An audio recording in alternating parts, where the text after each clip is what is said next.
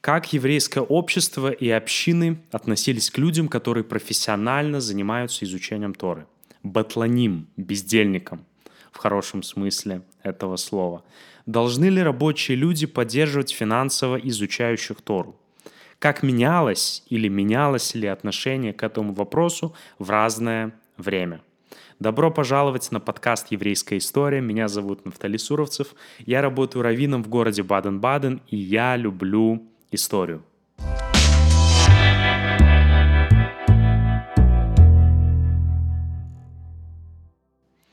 Вообще изучение Торы очень приветствуется еврейской традицией. Сама Тора предписывает изучать ее и днем, и ночью. А еврейские мудрецы утверждают, что изучение Торы э, равноценно исполнению всех заповедей по поводу образования и в общем грамоте на протяжении всей еврейской истории можно выделить различные периоды. Были времена, когда подавляющее большинство евреев были грамотны, умели читать, но не были большими знатоками в толковании Торы. А вообще общественное чтение Торы три раза в неделю было введено еврейским судом Санедрином аж во времена Эзры, то есть в V веке до нашей эры. Были времена, например, в период правления еврейского царя Хискии, когда подробнейшее толкование устной Торы было доступно абсолютно всем. И даже маленькие дети знали то, что в прошлые времена могли знать только раввины и толкователь Торы. Вот что про это время написано в Талмуде. Что сделал царь Хискиял? Он воткнул меч в землю возле входа в дом учения и сказал, «Тот, кто не будет изучать Тору, будет повержен этим мечом». Искали от Дана и до Бершевы и не нашли ни одного неграмотного человека. От Гевата и до Антипартис и не было ни мальчика, ни девочки, ни мужчины, ни женщины, которые бы не были хорошо знакомы с законами ритуальной чистоты и нечистоты. Царь Хиския жил в конце эпохи иудейских царей до Вавилонского пленения в VI веке до нашей эры. И, как видно, в его время абсолютно все были грамотны и очень хорошо разбирались в Торе и в ее толковании. В любом случае, в рамках традиционного иудаизма есть вера в непрерывность цепочки передачи Торы. То есть толкование устного закона, толкование устной Торы. Это значит, что во все времена от дарования Торы и до наших дней, вне зависимости от общей грамотности людей, были те, которые э, являлись сведущими во всех тонкостях устного закона Торы. Пророки, старцы, мудрецы, раввины, хаварим, аврехи, талмидей, хахамим, колельники в разное время – Этих людей называли по-разному, которые были специалистами в устном законе, в толковании Торы. Видимо, так как назвали их по-разному в разные времена, и отношение к ним было разным. Давайте попробуем разобраться, каким именно. В Вавилонском Талмуде есть очень интересная Агада. Агада — это сказание, часто в виде истории или сказки, в котором прямым или часто иносказательным образом сообщаются какие-либо морально-этические учения. И Агада из, из э, трактата Хулин сообщает следующее. Сказал раба Барафхана. Один раз я видел лягушку, которая была размером с город Гергония – и какой размер города Гергония? 60 домов. Приползла змея и проглотила эту лягушку. Потом прилетел ворон и съел змею. Потом он взлетел и сел на дерево. Подумай, какое это было сильное дерево. Сказал Равпапа Баршмуэль, если бы я сам это не видел, не поверил бы. Раба Барафхана родился в третьем веке в Вавилонии. И какое-то время жил в Палестине, переселился в Палестину.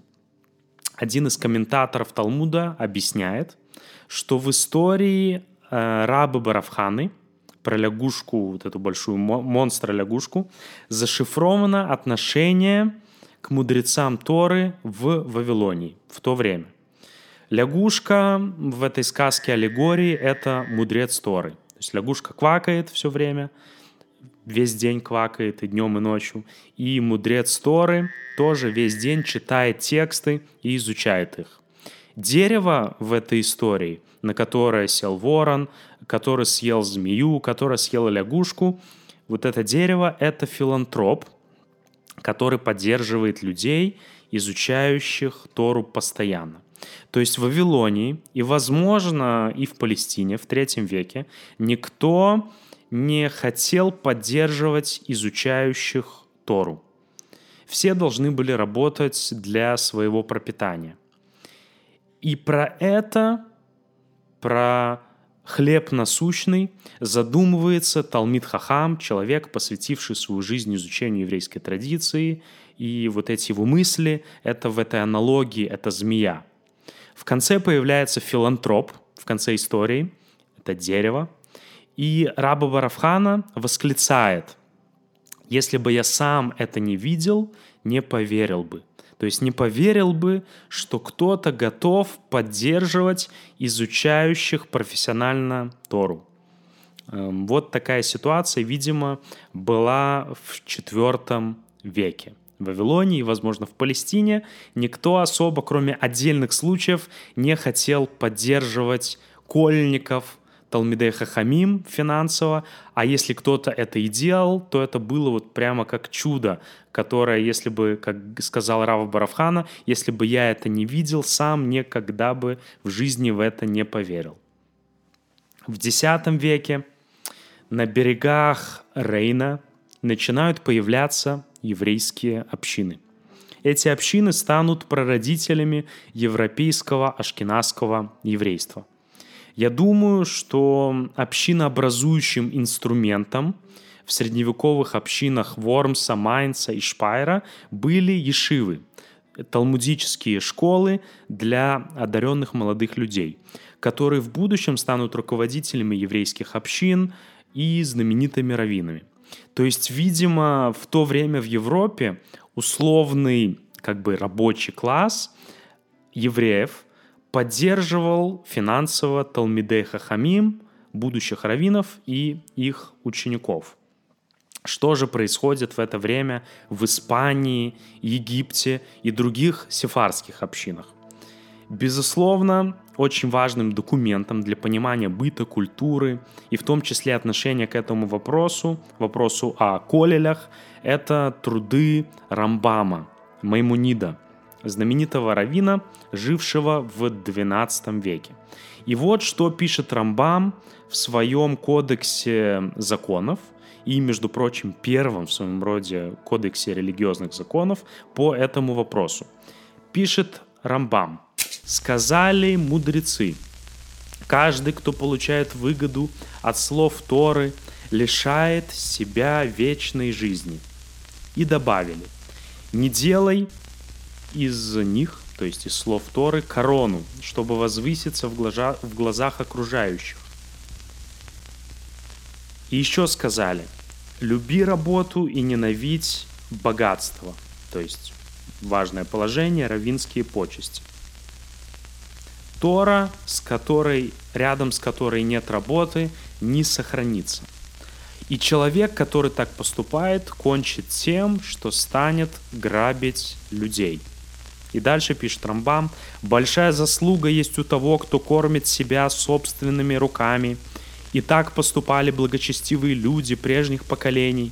И этим достигается все благо этого мира, а также будущий мир. Как сказано, счастлив ты в этом мире и хорошо тебе в мире будущем, о котором сказано, что он абсолютно хорош. Более подробно по вот этому вопросу Рамбам высказывается в своем комментарии на трактат Мишны Авод, где он пишет следующее.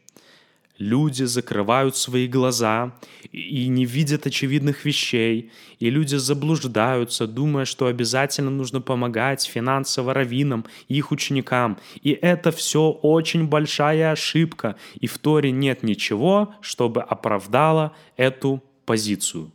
О, стоп, стоп, стоп. Никакой помощи раввинам и людям, изучающим Тору. Каждый как бы сам за себя следует из слов Рамбама, Маймонида. Это очень резкая позиция. И, безусловно, нужно в ней дальше разбираться, что точно Рамбам пишет и почему он так пишет. Но на это нет времени в рамках этого моего подкаста. И вообще сложно сказать, как обстояли дела с колелями э, в Испании эм, в XI веке. В любом случае, сам Рамбам на них, видимо, деньги не жертвовал. И также сам за свою эм, равинскую практику денег, видимо, не брал. Перекрутим стрелку нашего повествования на три столетия вперед и переместимся в Алжир, где в начале 15 века жил Раби Шлома бен Шимон Цемах Дюран – его же называют аббревиатурой Ташбец. Он, э, хоть и с уважением, но очень резко выступал против позиции Рамбама относительно финансирования Колли. В своем респонсе он утверждает, что Рамбам очень заблуждается. И в качестве доказательства своей позиции Равшлома Дюран приводит минимум 10 талмудических текстов, которые подтверждают обратную от Рамбама позицию. Один из таких отрывков, э, например, отрывок из трактата «Шаббат». Там написано следующее. «Сказал Раби Йоханан, кого обязаны поддерживать жители города? Того, кто своим основным родом деятельности делает изучение Торы. Дальше в этом же тексте в Талмуде Раби Йоханан дает определение, кто такой Талмит Хахам – того, э, кого необходимо финансово поддерживать. И даже платить за него налоги. То есть за вот этих э, батланим, условных бездельников, э, которые сидели весь день, изучали Тору, горожане платили налоги даже. То есть не только им давали деньги на пропитание, но даже за них платили налоги. И вот подобных таких текстов и утверждений в Талмуде содержится больше десяти, это точно. То есть, возможно, через 2-3 эм, века после жизни Рамбама отношение к колелям в, в сефардском мире изменилось. Я не историк и не могу это доказать, но мне кажется, что отношение к колелям – то есть к институтам, где профессионально изучают Тору, и эти институты нужно как-то содержать, в еврейском обществе время от времени менялось. И, возможно, оно менялось раз в несколько столетий. Теперь давайте вернемся в Европу, в Средневековье и в начало нового времени и посмотрим, что там происходит. В это время содержать кольников было очень почетно. И почти все знаменитые раввины того времени содержались либо общиной, где они жили, либо, например, семьей их жен. И еврейскому богачу в это время выдать свою дочь закольника считалось очень почетно. Это считалось большой удачей и всячески приветствовалась э, в обществе. И эта позиция в какой-то мере, это отношение в, в еврейском религиозном обществе, отношение к кольникам и в, в, к вопросу о их финансировании остается таким же и в наше время, в, какой-то, в каких-то определенных границах колели в их эм, современном виде возникли в конце XIX века. И причем они возникли как в Израиле, так и в диаспоре. Например, в городе Ковна, Каунасе. И в этих коллелях современного типа могли учиться все женатые мужчины, которые имели способности естественно, э, имели начальное религиозное образование. В современном Израиле существует множество разных типов колелей, которые принадлежат различным течениям, различным общинам. Есть колели, где учат преимущественно Талмуд. Есть колели, где акцент в изучении делается на закон, на кодекс законов Шулхана Рух. Часто вот именно в таких последних колелях проходят обучение будущие раввины. Ну, есть также специфические колели, например, такие, где учат законы, которые будут актуальны только когда будет построен третий храм. Или есть колели, где учат кабалу, еврейскую мистику. Вне Израиля все колели существуют за счет общин или поддержки филантропов – в Израиле это тоже так, в какой-то мере, но государство тоже поддерживает существование этих учебных заведений.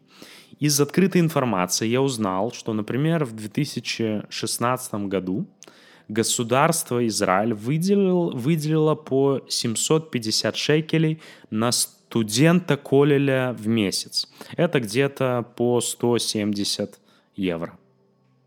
Это был мой небольшой рассказ про отношение к колелям и к людям, профессионально изучающим Тору в еврейской истории в разные времена.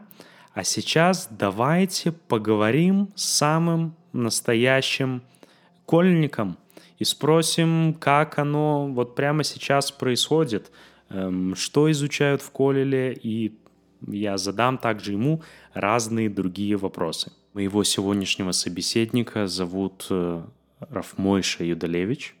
Он много-много лет учился в различных э, в Израиле. И я рад тебя видеть и слышать, Рафмойша. Я задам тебе сейчас несколько вопросов. Мой первый вопрос – что точно изучают в Колеле? В Колеле обычно изучают Вавилонский Талмуд в разные уровни. Но основа колели – это на Вавилонский Талмуд.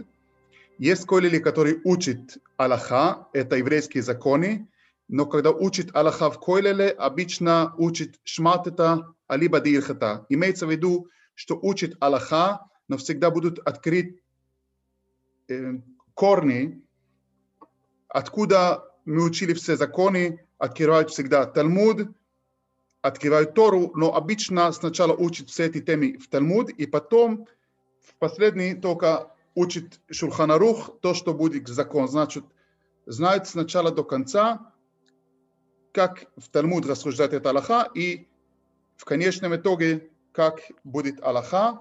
Это две разные колли, которые учат или просто Талмуд разные темы в разные уровни, или учат Аллаха, но тоже всегда будут открыть Талмуд, а в любом койлеле всегда будет полчаса, час в день, который будут учить или мусар, который обозначает этика, или хасидус, если это хасидский койлель, но обычно что-то для души, какой-то мораль будет в любой койлель. Мой следующий вопрос, как точно в колелях учатся? Я имею в виду, учатся ли индивидуально или учатся в парах, э, хеврутах, и есть ли какие-то лекции, уроки, как э, вообще происходит учеба? Обычно колель учит в хаврута. Или необычно, всегда в колель учит в хаврута. Сейчас есть колели, которые это продолжение ешива.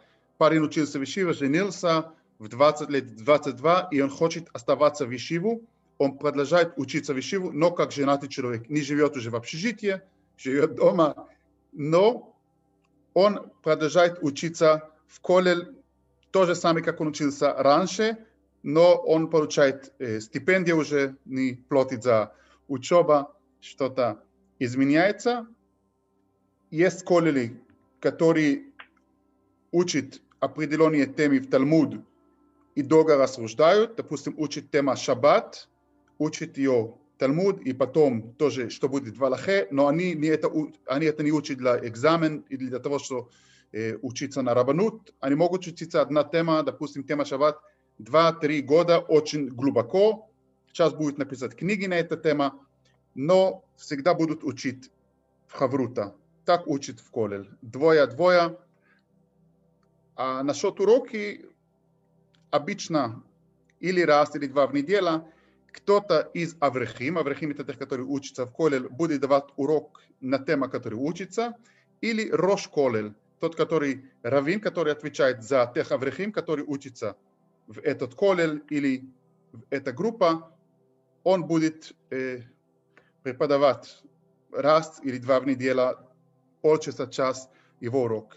Обычно в Колель люди учатся индивидуально, не на урок, хавруты, так они учатся.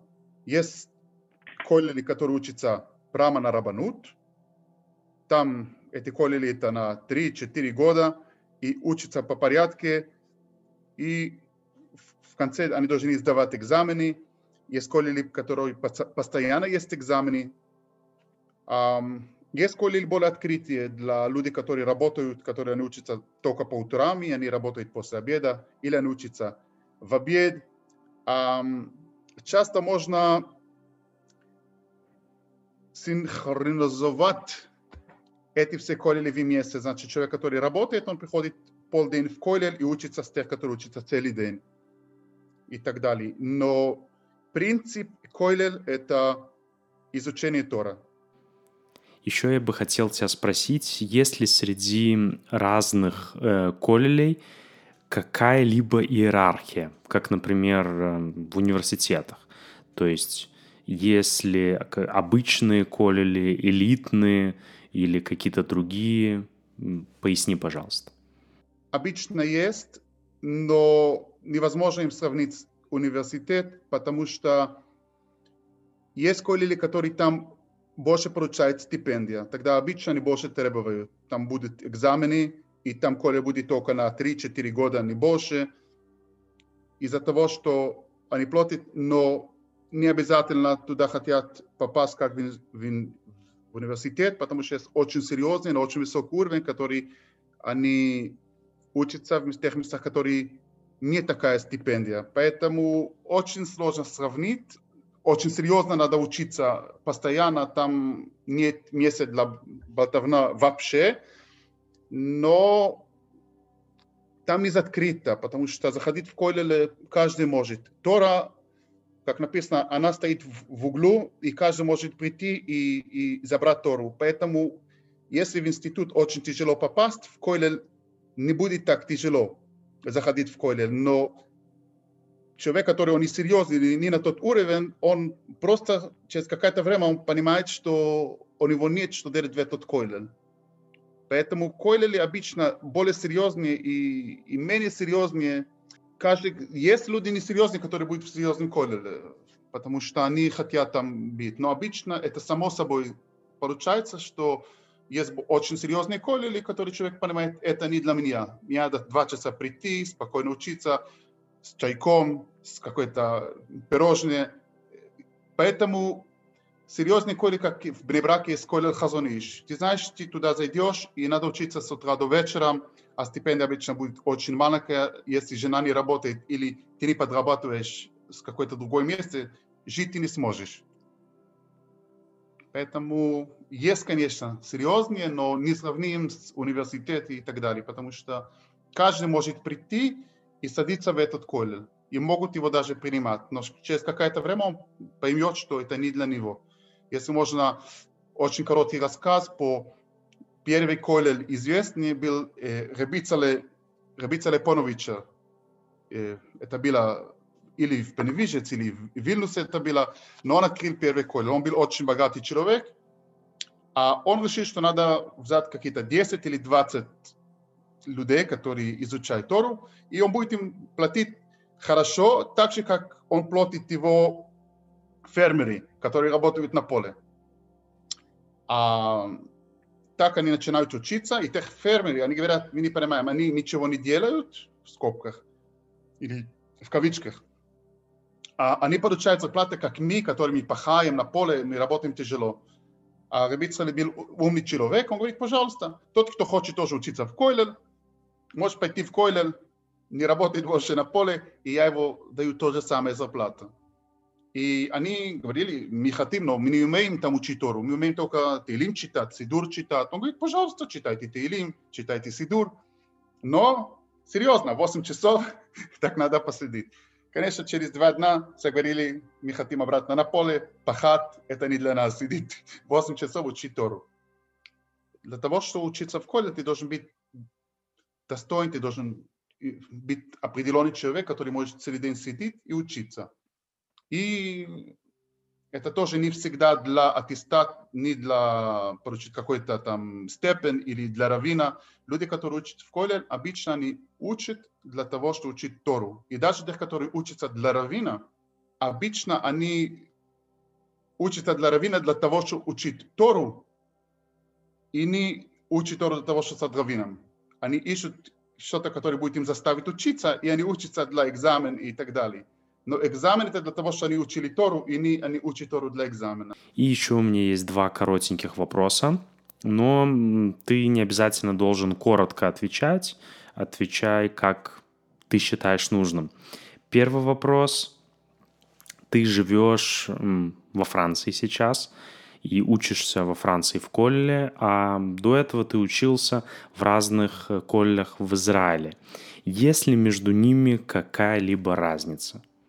В общем, то же самое, но, конечно, что во Франции, как э, не в Израиле, допустим, воскресенье это свободный день, тогда все, которые работают, они в воскресенье куда-то едут погулять на природу и так далее. Тех, которые учатся в колледже, они не могут позволить этого себя, потому что колледж учится обычно. Не в Израиле есть колледж, который учит по пятницам. В Израиле всегда пятница это свободный день, что можно пойти в банк и так далее. Есть еще одна разница. Э, в Израиле люди, которые учатся в колледже, обычно живут довольно бедно. У них обычно нет машины.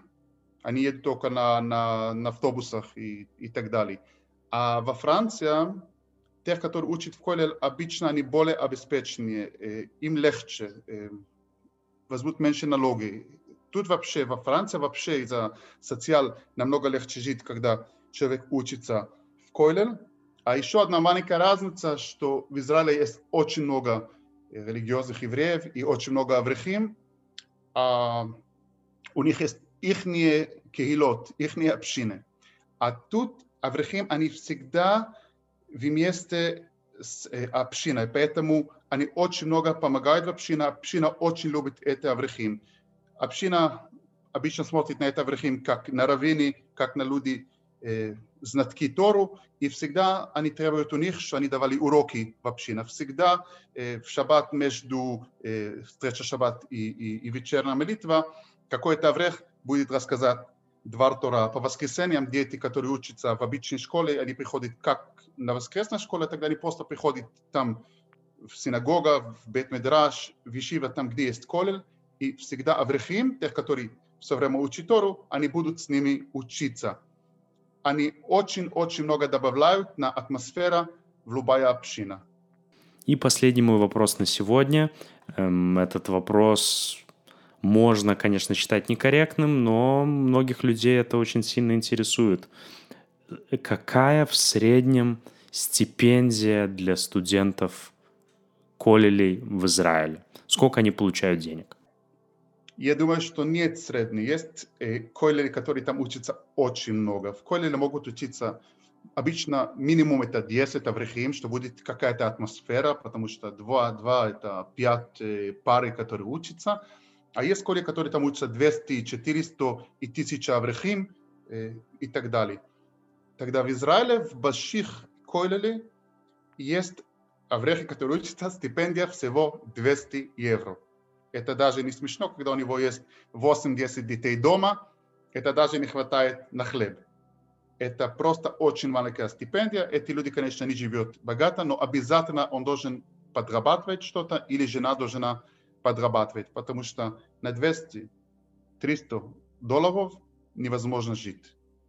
Есть коллеги, которые они обычно на короткое время, на 3 года, 4 года, и все эти коллеги, они работают на спонсоре обычно, обычно из Соединенных, Штатов Америки, богатые люди из Европы, которые они любят Израиль, любят Аврехим, и они заинтересованы давать деньги для изучения Тора. Но такие коллеги обычно на меньшее время, потому что тяжело всю жизнь давать нормально, тоже в кавычках, зарплата или стипендия человек. В таких коллеги, которые, допустим, учат на рабанут, но серьезные аврехим, они могут получить тысяча долларов, но не намного больше. Жить долго на эти деньги невозможно. Есть такие, которые живут на эти деньги, но это люди, которые обычно жена работает и живут очень-очень скромно. У них обычно не будет машина, как я сказал, они на каникулы э, не будут ехать никогда в гостиницу, они максимум будут меняться квартиры, кто-то Аврех из Иерусалима меняется с Аврехом из Мнеба, квартиры и так далее, и это будет обычно их каникулы. Но эти люди счастные, но живут очень-очень скромно. Спасибо большое, Маш. С удовольствием.